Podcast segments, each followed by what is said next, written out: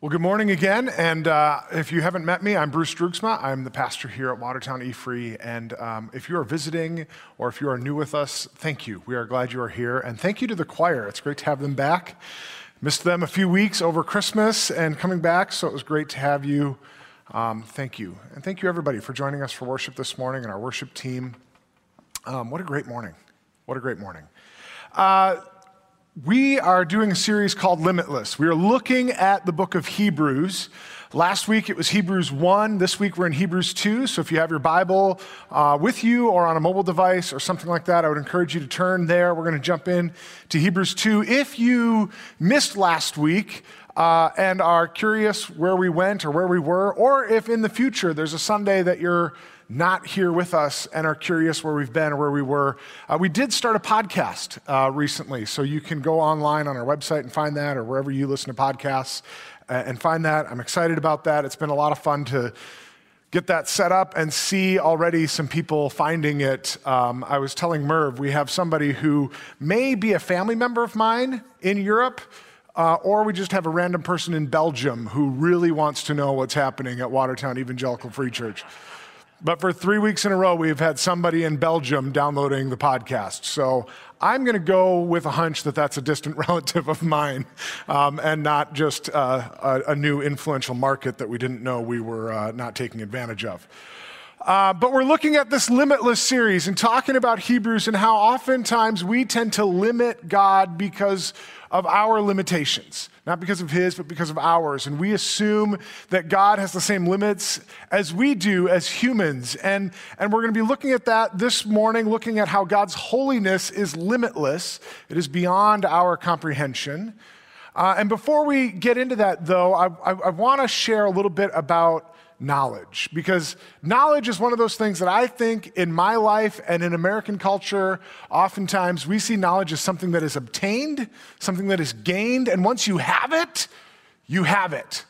Knowledge is a thing that we hold on to. It's, it's, it's this thing you obtain and, and, I see that because of a lot of things, but one of the ways that I see it is if you were to go up into my office right now, or anytime in the last few weeks, I have a, I have a, a glass dry erase board on the wall that is routinely filled up with random trivia questions from my children who like to go up there and write a question, and then the idea is I am supposed to figure out the answers to these. And and the reality is, I love that kind of stuff because I love having random, useless knowledge in my head. Uh, we were out for dinner. We, we were over to somebody's house for dinner, some friends last night, and the topic of scurvy came up. And I was able to, like, oh, did you know? For a while, they didn't know that lime juice helped with scurvy, and then they did, and then they didn't, and go through all this stuff. And we kind of were laughing about it because when is that knowledge ever going to be useful again? Like, I don't know if any of you plan on getting on a giant wooden sailing ship and taking a six month excursion to the North Pole. Uh, if you do, just know scurvy, lime juice, you can't put it in copper because that, that cancels out the vitamin C and it's pointless. That's the knowledge that I have in my head that is completely useless in any other, in any other situation. But I thought I would see where we sit as a congregation. So I have some trivia, and, and this is a participation mandatory participation section. Uh, you're going to see it on the screen, and if you think you know the answer, you're going to go ahead and raise your hand. So, our first trivia question is When and where was Sprite invented? Anybody want to take a stab? Somebody has to know this. Where, when and where was Sprite? And nobody? Oh, we got we, we have somebody taking a stab. All right, here we go. When and where was Sprite invented? Thinking it was the World's Fair. I don't know. All right, the guess is the World's Fair, and the answer is West Germany, 1959. All right, so that, that was the warm up round. I'm to I'm gonna channel my best uh, game show host here. All right, our next question Who was the first woman to win the Nobel Prize and when? Anybody know the first? And oh, first woman to win the Nobel Prize. No, it's who? Yeah. Um, and when. Okay. So I asked my son in law, so if I'm wrong, it's his fault. Marie Curie. Marie Curie. 1938. Oh, all right, let's see. 1903, but the correct name, wrong year. 1903, Marie Curie. Uh, and and uh, one more or two more? I think we have two more. Which two states in the U.S. share the most borders with other states? Looking for two answers. If you can come up with one, which two U.S. states? Do you think you can get both of them? I think it's Tennessee and Kentucky. Tennessee and Kentucky, and the answer Tennessee and Missouri. Ooh, half credit, half credit for that one. Um, and how many colors will you find in a regular bag of M&Ms? It, it does. Okay, we'll say originally. Originally, four. I see four. Five. The correct answer? Six. Six colors.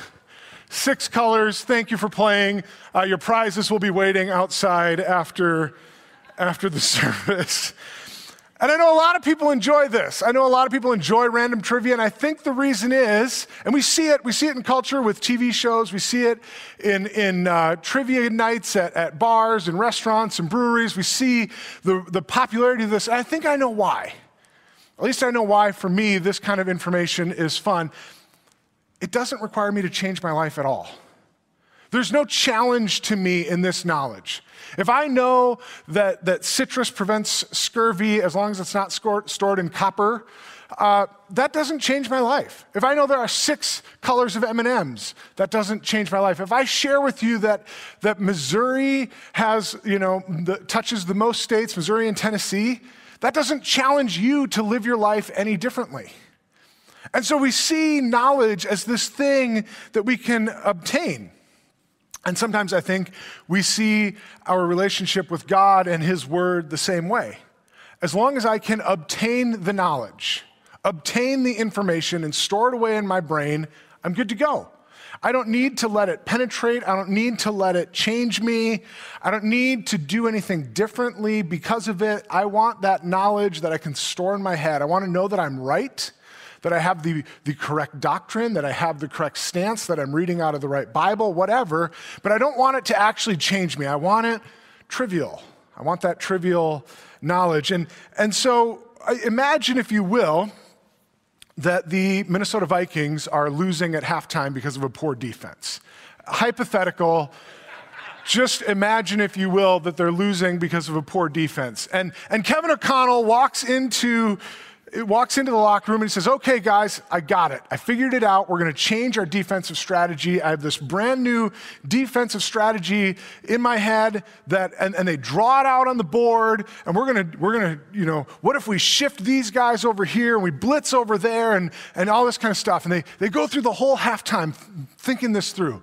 Then he goes, We all agreed this is a good idea? Yeah, it's a great idea. Let's do it. He goes, Great. We're not going to do it not, not this game, anyway. I might write a journal article about it for NFL Weekly, or I want to think about it for a while, but let's not actually go out and play any differently. Well, that'd be crazy. But we do it all the time. I do it all the time. I read something in God's Word, and the Holy Spirit is at work, and, he, and, and I'm thinking about this thing, and I go, you know, this is really good. I'm just going to think about it for a while. I'm just going to process this. I'm going to, you know, maybe maybe write it down, maybe run it by a couple of people, but let's not let's not be crazy and change our life about this. Let's let's make sure we keep this knowledge where it belongs. But the author of Hebrews is not at all content with that. In fact, no biblical author in my opinion is content with that which is why we don't read factoids in scripture. We don't open the Bible and read that there are six colors of M&Ms. We don't read that level of information. All of it is targeted to cause change. We are all called by scripture to change. It should challenge us. It should cause us to move into a new place. That's what it's for. And the author of Hebrews, we talked last week, he, he or she dives right in. There's no delay. They jump right in. And we're going to see that continue here in chapter 2. And so I'm going to read this morning, starting in verse 1 through verse 8. We must pay the most careful attention, therefore, to what we have heard, so that we do not drift away. For since the message spoken through angels was binding, and every violation and disobedience received its just punishment, how shall we escape if we ignore so great a salvation. This salvation, which was first announced by the Lord, was confirmed to us by those who heard him. God also testifies to it by signs, wonders, and various miracles, and by the gifts of the Holy Spirit, distributed according to his will. It is not to angels that he has subjected the world to come, about which we are speaking, but there is a place where someone has testified, What is mankind that you are mindful of them, a son of man, that you care for him? You made them a little lower than the angels. You crowned them with glory and honor and put everything under their feet. And putting everything under them, God left nothing that is not subject to them. Yet at the present, we do not see everything subject to them. And so there's no holding back. He starts right away with this call that, hey, you can't just ignore this stuff you've heard. And why can't we ignore it? We can't ignore it because it's from God. It's not from just angels or from just human lips, it is from God. And so, our first thing we pick up in today's passage is that God's holy plan requires obedience. God's holy plan requires that we obey. And obedience is the difference between knowing something and doing it, right? Like if, I, if you were to come and, you know, we were to have a conversation, I really need you to do this. And I went, oh, yeah, great, sounds good. And then I don't do it, I didn't obey. Or, or, if, or if you have kids or you work in a school, you know how that works. It's easy to say, yeah, I understand, I know. It's another thing to do. And God's holy plan requires obedience. And the entire last chapter was setting up that Jesus is God and greater than humans and greater than angels. And this is the punchline. Why is that important? Because we have to obey. And he says you have to obey so we do not drift away. And I love that image of drifting away because anybody who spent time on the water in a boat knows what it means to drift. And I had uh, an opportunity several years ago. I took a group of guys, we went up to the boundary waters, and it was really, really windy. And we had been paddling, you know, in, in, up this lake and up this river, kind of against the wind. And so we were, we were seeking the shelter, right, of the shore to hide from the wind. We got, and we rounded the corner on this river, and it opened up into a whole new lake. Only now the wind was at our back, and it was lunchtime.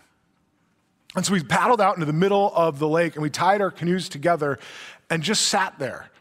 And, and, and if you were to look, it doesn't feel like you're moving. You know, anybody who's drifted in a boat because when they've been fishing or drifted on a lake in, in a canoe or that kind of, it doesn't feel like you're moving. It feels like you're sitting still. But if you were to mark the shore when you start, and if you were to mark the shore when you stop, you know that you have covered a great distance but it's entirely passive. You drift. And in that case, when we did it and we, uh, we had our lunch, we drifted the correct direction. It, it was an hour we didn't have to paddle because it, we were drifting. That's not the image we get here. We get the image of, of drifting the wrong way, right? That we do not drift away. It's entirely passive. It's this idea that I can just sit here and, and, and, and I'll eventually get closer to God. And he says, No, no, you will drift away. This is the image. The author of Hebrews wants us to see the risk. If we do not pay careful attention to the word of God and obey, we are drifting away. There is no middle ground. There's no ability to sit there and go, I'm just going to be stagnant. Stagnancy doesn't happen. Stagnancy is drift. And we will drift away if we do not listen to God's holy, holy plan. And we have to be okay because it's been confirmed to us. It says in Hebrews chapter 2. Chapter 1, spoken to us, now confirmed. Confirmed how? Confirmed through signs, wonders, and various miracles, and by the gifts of the Holy Spirit. And through the life of Jesus Christ, the Son of God. All of this is mounting evidence for why we need to obey. Why does God's plan require obedience? Because it's His Son who spoke, number one. And then, beyond that, it was confirmed through signs and wonders and gifts of the Holy Spirit. And so God speaks, we see a lot of ways. He speaks through His Word, He speaks through the Holy Spirit, He speaks through other people. God speaks, and we are called to obey. And it's really clear here that the focus is not just on these signs and wonders and various miracles. Oftentimes, I think we see these things and we see these, these things we've prayed for or asked for, and we see them confirmed. You know, I appreciate that Ed shared some praises this morning. We've had some significant things happen this week. But let's not shift our focus away from God in those moments. When we hear that somebody felt the Holy Spirit prompt them to not turn out into traffic and then it's confirmed, we shouldn't worship that event. We should worship the one who spoke. We should worship the one who warned us. We should worship the one who acted, not the event. And that's the focus here. The focus is not on the events themselves. We do not worship the moment, we worship the one who is in control. We worship the Son. That is who we are obeying. And so let me ask you where are you using your gifts? God has given us all gifts. Where are you serving? Where are you using that gift? And I don't necessarily mean here, though, if you have a gift that would benefit our church, I would ask you to use it. But where are you using your gifts? And shameless plug, if you don't know what they are, there's this group that's meeting on Wednesdays that's discussing how to find and know and use your spiritual gifts. I would encourage you to look into that. But where are you using your gifts? Where are you living out in obedience? And if not, where do we need to confess? Where do we need to step back and say that God had a holy plan, God's limitless plan, His holiness? I broke it. My sin, me. Where do we need to step back and confess and acknowledge that we are sinners?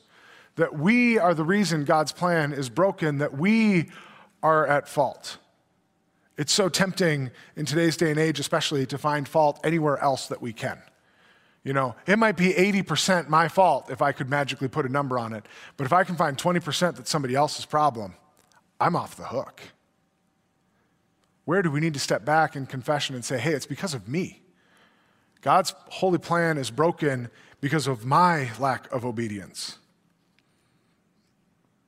But we have to obey because God cares for us. Our holy God cares for us. And so our passage this morning shifts from the message to the implication starting in verse 9.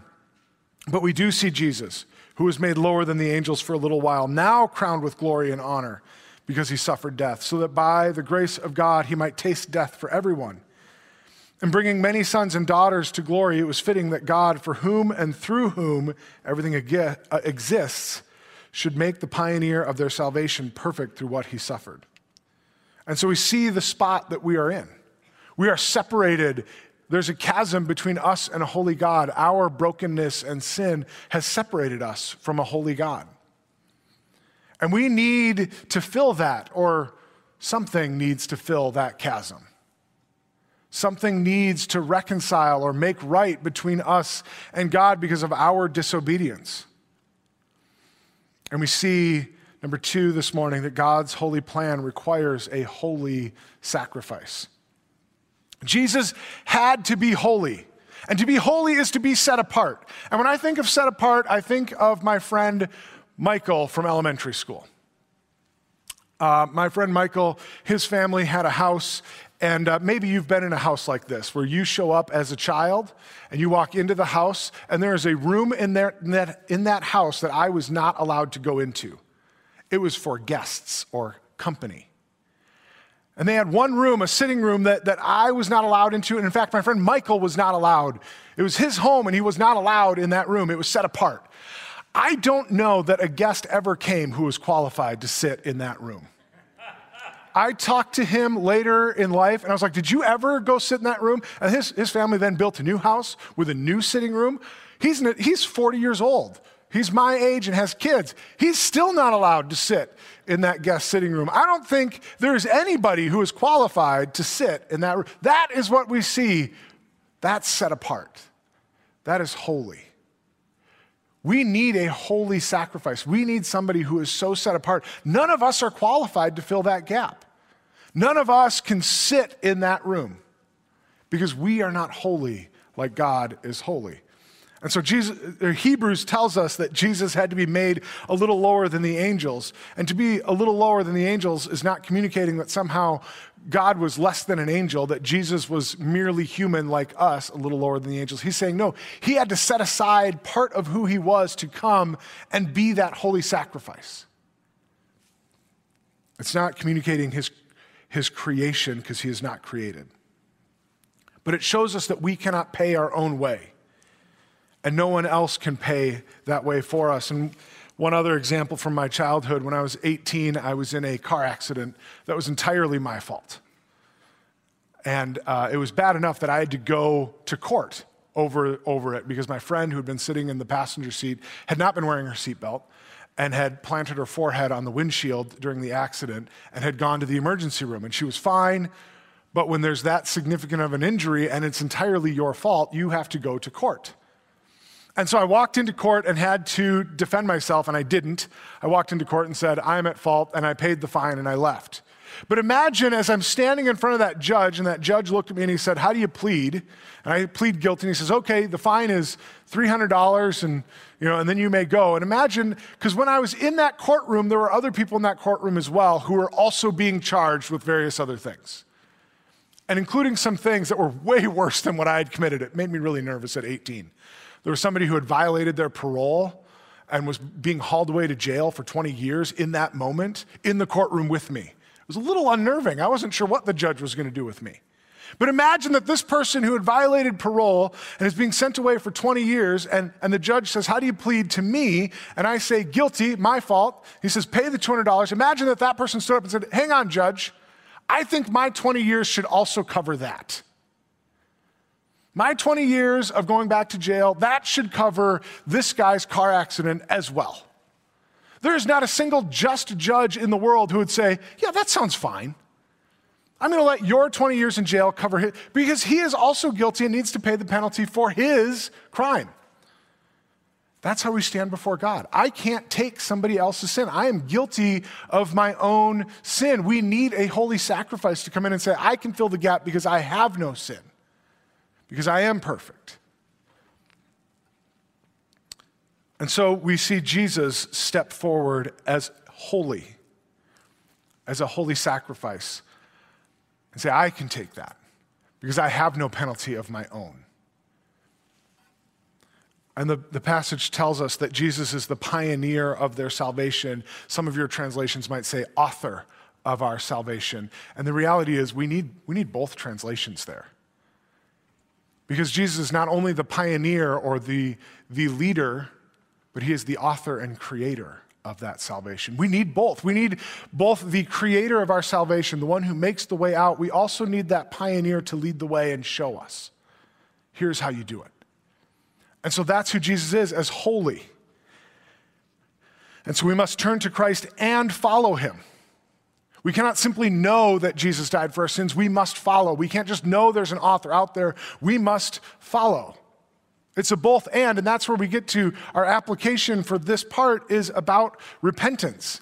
We talked about confession already. Confession is admitting you made a mistake. Repentance is turning. Repentance is different. Repentance is when I stood in front of the judge and said, Yeah, that's my fault, and I will pay the consequences, and for the record, have not been in a car accident that was my fault since. Yet. That's what repentance is, is turning and going the other direction. I changed my driving habits after that experience. That's repentance. Confession is going, I did wrong, and, and, and repentance is turning. And so when we see that the wages, the consequences of our sin is death, repentance is looking at God and God not saying, Oh, you've got that covered? Sweet, I'm going to keep going. Repentance is turning and going, God, I'm going to pursue you and follow you, the author and pioneer. So, where do you need to repent? Where have you maybe confessed and tried to avoid the consequences, but where have you not repented and turned? Where is there a spot in your life where you say, God, I know you've covered this, but I'm not going to give it up yet? And we need to repent. And so we stand before a holy God, but again, we see his care for us as Hebrews chapter 2 continues, starting in verse 11. Both the one who makes people holy and those who are made holy are of the same family. So Jesus is not ashamed to call them brothers and sisters. He says, I will declare your name to my brothers and sisters. In the assembly, I will sing your praises. And again, I will put my trust in him. And again, he says, Here am I and the children God has given me. Since the children have flesh and blood, he too shared in their humanity, so that by his death he might break the power of him who holds the power of death, that is, the devil, and free those who all their lives were being held in slavery by their fear of death. For surely it is not angels he helps, but Abraham's descendants. For this reason he had to be made like them, fully human in every way, in order that he might become a merciful and faithful high priest in service to God and that he might make atonement for the sins of the people. because he himself suffered when he was tempted. He is able to help those who are being tempted. And so we know that God's plan required a holy sacrifice, but we also see here that it required a human sacrifice. God's holy plan required a human sacrifice. Why? Why does God's plan require a human sacrifice? Why, why can't God just magically make our sins disappear? Why did Jesus need to be both fully God, which he was, and fully man, which he was? Which is something that I don't know that I can explain adequately. But we know from Scripture it, it was true. Why? Well, Hebrews tells us we had to have a fully human sacrifice to pay the price for human sin. He had to be human to pay the sacrifice, and he had to be holy to be adequate for the sacrifice. We needed both. And Jesus was the only one who fit that bill. And so we are freed from the slavery of sin. Sin holds us in bondage. And it's in this passage that we see that Satan loves to use our sins to he- hold us in bondage, not because he has power he doesn't hold the keys to death in the, in the sense that he's in the judge's seat saying you and you and you, but rather he holds the temptation. And if we are in bondage to sin, we are in bondage to that temptation. And he loves to tempt and draw us away. Satan only holds that power because he brings temptation, first to Adam and Eve and then to us. But Christ has conquered all. And so we are no longer in that bondage. We no longer need to be enslaved to the sins that keep drawing us down. And notice that the passage moves on and clarifies that we need not fear. We do not need to fear Satan and we do not need to fear death. In verses 17 and 18, for this reason he had to be made like them, fully human in every way, in order that he might become a merciful and faithful high priest in service to God that he might make atonement for the sins of the people, because he himself suffered when he was tempted. He is able to help those who are being tempted. We do not worship a Savior who has no idea what we are going through. We worship a Savior who was tempted in every way like us. He empathizes with us in our weakness, yet he was without sin. We need that kind of Savior. This past week, um, a couple of those prayer requests that Ed prayed for this morning were from the YMCA, and this past week I was there. Um, and I've had a couple of great conversations with people at the YMCA. And uh, one of them, I was in a, a group conversation around thankfulness and gratefulness. And this gentleman shared that he has had some challenging stuff go on in his life. He's had some pain and some hurt. And, and he was pushing into that. And he, he, he said this, this thing where he said, I learned it was from God and I had to accept it. All this pain, all this hurt, I learned it was from God and I had to accept it. And I said, Is that because you learned to trust? And he said, No, no, I, I don't trust God. He said, No, not trust, but it was, but it was there, meaning the pain. And he did it, so I guess I have to deal with it. And his view of God, God does not empathize with him in his weakness, in his pain, in his suffering, because God is wholly other, out there. God doesn't care that I'm going through all this, but he put it here, so I have to deal with it. That is not what I see. I see a God who is fully in control, who fully empathizes and fully cares for us in our pain, and knows exactly what we are going through so we can trust him. That we can look and go, God, it still might not make sense to me, but I know that you are here with me. It's more than just something I have to accept. It is something that you do with me. God is trustworthy, and we have that trust because Jesus, being fully, a, fully human, is able to empathize with our pain. And so, where is Jesus calling out to you to trust him? Where is a spot where you go, God, this hurts too much? that you have not trusted Him to be with you in that pain? Where is God calling out to you and saying, You need to rely on me? Where is that thing that, that is so hurtful that you need to turn to our fully human Savior and say, I know you know what I'm going through, and I can trust you for that reason? And maybe you're a person who's never, never done that, and I would encourage you, do that today. Put your trust in Jesus today because he does care and he is the only fully God, fully man sacrifice that can cover our disobedience. And we need that. So, where do you need to trust this morning? Where do you need to acknowledge Jesus' humanity in our lives? And where do you need to see that God empathizes you with you? And where do you need to lean on him for his care? Would you pray with me this morning? Father God, I thank you that you are the fully God, fully man, all sufficient sacrifice for our sins. Lord, help us to trust you. Help us to trust in your limitless holiness, God, that you do not stand off as a distant God who doesn't care what goes on in this world, but that you care deeply for each and every one of us. Lord, if there's a person in this room who has not put their faith in you, God, I pray that you would move in their heart this morning to call out to you. So, Lord, we love you. Help us to trust. I pray this in your name. Amen. I end this morning from Galatians chapter 6, verse 18. The grace of our Lord Jesus Christ be with your spirit, brothers and sisters. Amen. Have a great week.